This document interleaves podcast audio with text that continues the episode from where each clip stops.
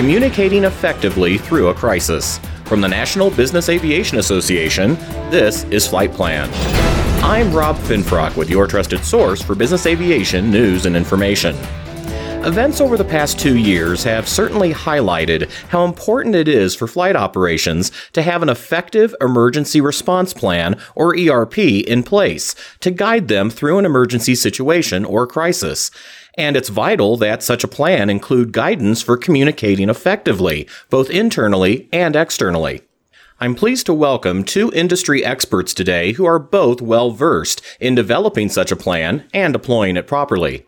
Lisa Swartzwelder is Director of Shuttle Operations and Flight Administration at L Brand Service Company, and Don Chupp is President and CEO at Fireside Partners Incorporated.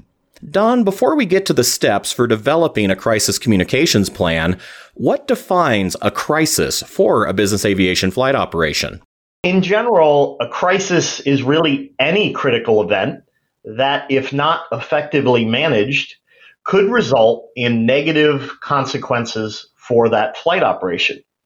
Now, having said that, words matter, especially in communications. And so I actually like to draw a distinction between the word crisis and the word emergency. To us, in emergency response, a, a crisis is an event that started with something critical, just like an emergency, but it becomes a crisis because the business aviation flight operation hasn't practiced it. They don't have a formative plan to address it, and therefore they lose their ability to mitigate the negative consequences on their organization. In emergency, on the other hand, you have practiced, you have developed a formative plan, and therefore you are able to positively influence aspects of the outcome. That's an important distinction Don raised, Lisa. Has that been your experience as well? It has. I think that you go back to your your goals and your values and principles of the organization and basically with regards to communication first step is immediate clear transparent and even if you don't know what you don't know you say that because you need to communicate with transparency and with your guiding principles leading the way. And of course, it's important to have a plan in place before a crisis situation develops. What steps can flight operations take to prepare, Lisa, and what other company departments should be involved in that process? First and foremost is understand and look through or, or, change any paradigms that we may have with regard to flight operations being an island we are behaving and following the same moral and principles of the rest of the organization, and our planning and practice of crisis response falls within that same bucket. And so it is critical for the flight operation to develop relationships, be a part of the crisis conversations across the global enterprise, and embed the unique intellectual crisis resources that come with mitigating risk in a flight operation across the rest of the organization. Don? Well, you know, to borrow a Stephen Covey belief or philosophy, one of the, the highly effective habits is to begin with the end in mind.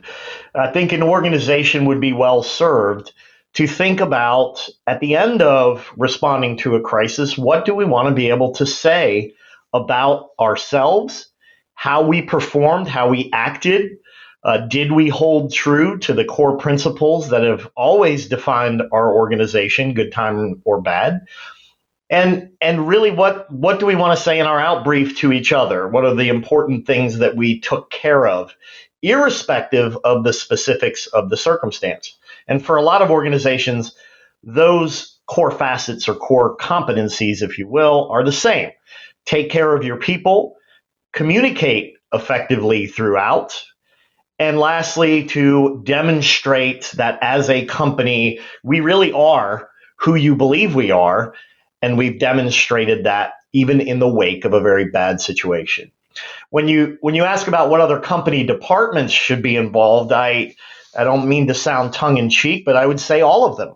Any department that finds that they don't have a role is probably because they don't quite understand the context of these emergencies when they happen, even if your role is simply to keep the business going while others are actively responding.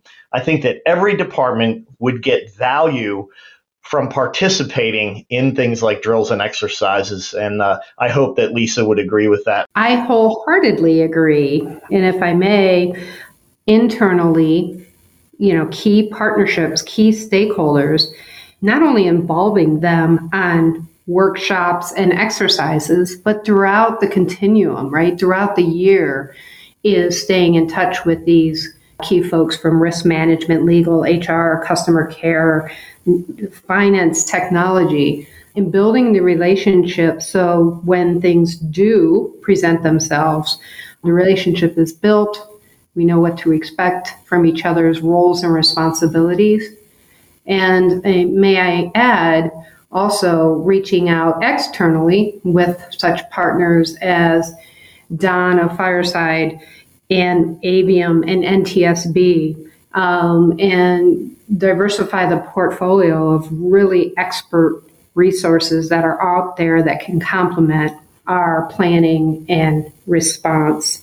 And I may add, too, I think another key uh, relationship to to build and incorporate into crisis communications and response and planning is with the aircraft broker and insurer. So, you know, partnering with your aircraft insurance company and broker is is key because they have numerous resources uh, that you are aware of and, and you use. It sounds like developing a crisis communications plan can be an example of the flight operation even leading the rest of the company in that area, Don. That's absolutely a certainty. And I, I see it in a lot of organizations where the, the flight operation becomes this essential business unit and, and has this internal fund of knowledge because it's in our DNA in aviation to be prepared and to practice and overcome adverse events. Uh, it's almost done on a daily basis in our industry. So it's such a natural thing for us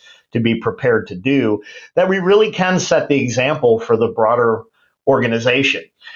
Eh, you know, Rob, speaking specifically about communications, I might also add that when you look at any organization, even outside of business aviation, any organization that is struggling in its response to a bad event is struggling most likely because they are not communicating effectively. They have not practiced the interchange of information, keeping each other updated with critical developments.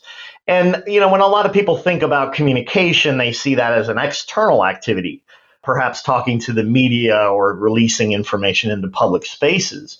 But communication transcends every single aspect of the emergency response plan and it touches and influences every part of it. And if it's effective, then the likelihood that your organizational response is going to be effective is pretty good. If you haven't practiced it and you're having challenges and you're not sure who the different consumers are of different kinds of information, then the entire response is going to look disjointed and at its worst, probably disingenuous. More in just a moment after this message from NBAA. NBAA Flight Plan listeners, your podcast is ready everywhere. You can download it from iTunes, ask your smart speaker to give you a listen, or hear it in any car with Apple's CarPlay. NBAA Flight Plan, available anytime, anywhere. We're back now with Lisa Swartzwelder and Don Chupp, and our discussion about important steps in developing a crisis communications plan for your flight operation. So, Don, with that plan now in place, what are the first steps a flight operation should take in a crisis situation? Informally, I would say that the first step that everyone involved should take is take a deep breath and acknowledge that the next several hours and potentially next several days are going to be incredibly stressful and allow yourself permission not to be perfect. Uh, and and the old Voltaire adage comes into mind when we say never let perfect get in the way of being really good. And so I would always start with that. In fact, I've always felt that that should be step number 1 in every emergency plan. Take a deep breath and be aware that this is going to be a very challenging time frame. But in a much more practical sense. I, I kind of point to three things that organizations typically struggle with. The first is to maintain certainty across all of those stakeholders that we are aware, collectively aware that something has happened. We've communicated the essentials of what that is, and we've made the right individuals. Uh, we've we've gotten them out of bed, so to speak. We've gotten them around the table, so to speak, so that we can begin to formulate an effective response. So that awareness, that initial awareness, is key. The next is okay. So we had a phone call or we had some way in which information came to us that concerned us enough to get everybody woken up. Uh, have we confirmed the factual nature of that communication? Are we certain that that report that we got is indeed accurate and requires action on our part? And then, third, I would say, once you've achieved the awareness and confirmation, a sense of magnitude is important. And what I mean is, does this report, this factual report, uh, are the elements of it concerning enough or serious to the degree in which activation of our plan is warranted? You see, a lot of plans just assume that you already know that stuff, and that's why you're opening the plan. But I've, I've watched many organizations activate or fail to activate based on the fact that they just didn't do that precursor work of achieving awareness, confirming it as factual, and getting a sense of how serious is this and does it necessitate activation of our plan.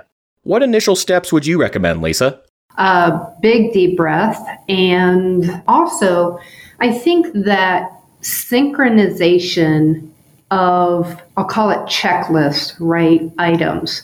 Don helped me and our team uncover the importance of methodically and sequentially integrating our aviation crisis response steps, especially with the focus on communication, aligned closely, right in step with the overall crisis leadership responses. And to practice that, so everyone around the, the tabletop exercise is eager and, and excited about working through their respective roles of responsibility. But what came to light through this practice time and time again is that we need it orchestrated. We need that everyone have an understanding that my part of this sequentially happens after XYZ, especially as it pertains to internal communications, external communications, and taking care of people first.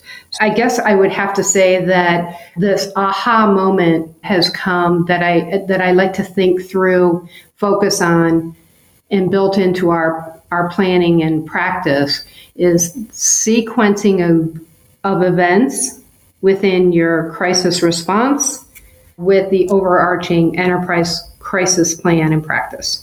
Now, this is going to be a very dynamic situation, and I'd imagine that any crisis communications plan might need to be adapted on the fly. How might a crisis plan be modified as the situation evolves, Lisa? And what steps of that plan should absolutely not be changed? I go back to the beginning and the, our defined goals of crisis management uh, leading by our guiding principles and values, that never wavers. And we put things into very clear, defined categories of response and levels. And uh, everyone trains to that. So that those are components that never never change. Now, in our plans and in our practice, everything is fluid. So the old days of aviation crisis response plans in the big three ring binder and you go step by step by step and everything's the pandemic you know we couldn't even lift those binders they're so heavy because it tried to outline every step what if all that information which is really interesting now as you look back and look at those old aviation crisis response plans. And, and, now we have frameworks that allow for the variability of circumstances and scalability of crisis escalation. So I think that the plan in and of itself out front and communicated that, you know, everything's not going to be outlined here, but we are going to behave in, in a way led by our principles and our values. And we have a framework of response that can tackle any challenge and that everyone feels confident in, in their ability to respond and comfortable. I can get behind all of that 100%. And I think, put differently, but the same sort of uh, feeling, is that your macro core values should not and cannot, I would even say, waver uh, it, just because an event is bad or dynamic uh, or things change and adapt. I know there's everyone from famous boxers who said, you know, no plan survives the first right hook to your chin. And there's famous generals who said, no plan survives first contact with the enemy. I actually don't agree with those sentiments. And that's because your plan should be agnostic enough to the scenario, to any scenario, that there's more about it that will always stay the same than will ever change. And your changes, therefore, are sort of micro events. And since we're talking predominantly about communications, obviously the words that you choose are going to have to be relevant to the scenario. But the main anatomy of your communications, the opportunities that you have in that to remind everyone about who you are as a company and the important things that you're doing in response to this bad event, that basic framework should never change. Because to me as the practitioner inside the company i need that confidence. If if we're always changing the compass points especially in a time of, of crisis or uncertainty then that just contributes to the overall angst uh, that all of us feel. We want to know that as we're executing what we practiced and what we planned for, we can do that with confidence and certainty.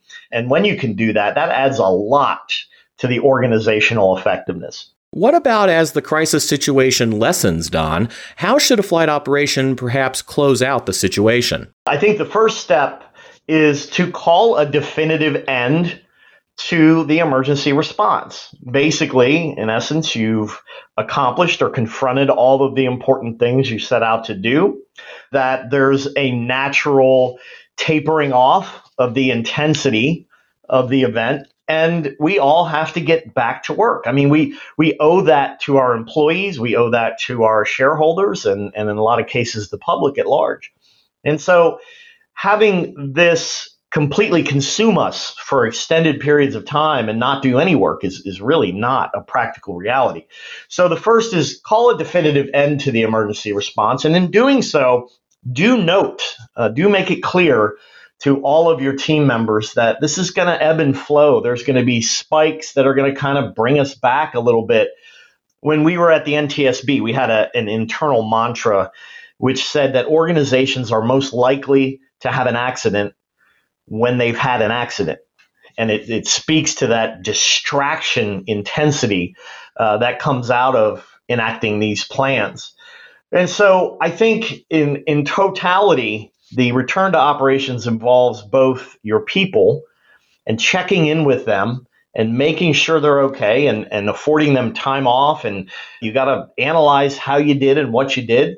And then it also involves your, your equipment as well. You know, are we ready uh, from an equipment and material standpoint to get back to work? And if those answers are yes, then we have to do it. But it, there is no hard and fast uh, line in the sand, so to speak. This is once you pass this, you have to go back to work. But this is change management at its absolute core. And if you understand SMS change management, then you'll probably understand what's required to get back to work effectively after a serious event. Right. And I think that comes from crisis leadership as far as a definitive end to the crisis. And then shifting, pivoting into uh, what Don talked about, especially with self care, allowing and actively motivating individuals that were involved and had roles and responsibility, and even those that didn't within a flight operation to practice self care and supporting individuals just throw the flag and, and make sure everyone knows that it's okay not to be okay. You know, we, we keep saying people first. So those plans and the tabletop, the simulations, those all have to begin and be structured around triaging and taking care of people. When we think about diversity, equity, inclusion, how is that represented in our aviation crisis response plan and practice and communications? So it's really dig- taking a very deep, concentrated look at okay, we say people first, but how are we backing that up? Human interactions, uh, especially in a crisis situation. Okay, great. How are we supporting individuals during um, response? How are we supporting our individuals, our associates, our vendors, the communities that we work and serve?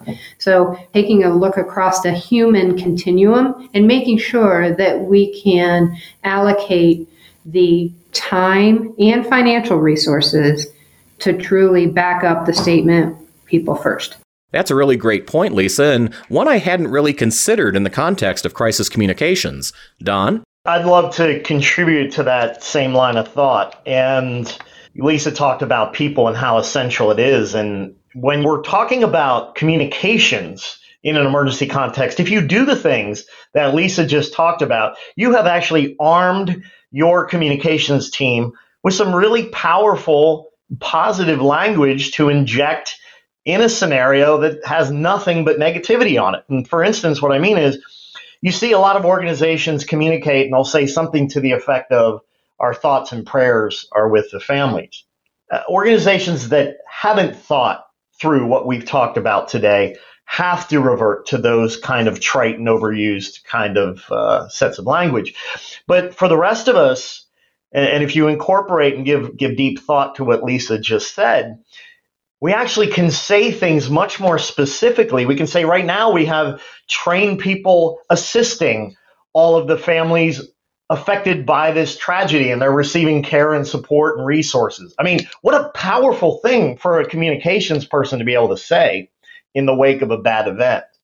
And lastly, if we're going to talk about people, we, we draw a big circle around that word. And we, we tend to think, you know, a lot about victims and those directly involved, but we have to think about our own teams as well, who are also comprised of people who also also need to feel included and inclusive. And so, one of the things that modern organizations do and should do on the DEI front is make sure that if you're part of this emergency plan and you're expected to be called into action, that we've done the proactive work culturally in our organization to make absolutely sure that everyone feels a part of the team, that their contributions are valued, and that without them, we cannot win. Because that's the absolute truth behind DEI. No team who is, is fractured and does not feel a part of something important is going to be successful on the field. The ability as an organization to say, I'm sorry. I'm sorry this happened and that old adage that oh legally don't say that please because boy that puts us in a bind. But for an organization to be genuinely expressive and coming out of the blocks and, and saying i'm sorry that's I, I think a hurdle that we don't talk about much. Litigation is is a certainty after any bad event where someone's been been killed or injured. I think we can all agree on that. And so it, it ultimately boils down to this: What would you rather defend? The fact that you demonstrated empathy and compassion by saying "I'm sorry," or that you did none of that? which which side of the lawyer's question do you want to be on? You know, why through all of this couldn't you even say something as simple and basic as "I'm sorry." This event happened. I'm sorry about what you're going through. It's an antiquated adage to to say, hey, saying you're sorry admits some degree of culpability and liability. And if if a legal team still has that, I think we all, and I'll put this on my shoulders too, is is we could really do a better job of educating out of that because it's needed. I think this conversation has really highlighted the importance of thinking through an effective and forthright crisis communications plan. My thanks to you both. And I encourage listeners to also be sure to check out NBAA's Flight Department Administration resource at nbaa.org slash admin to learn more about managing this and other aspects of a flight operation. And that's the latest from the National Business Aviation Association. Remember, you can subscribe to all Flight Plan episodes at Apple Podcasts in the App Store, wherever you find your favorite podcasts, including by asking your virtual assistant or connected device, or download them from NBAA.org. I'm Rob Finfrock. Thanks for listening, and join us next time for a new episode of Flight Plan.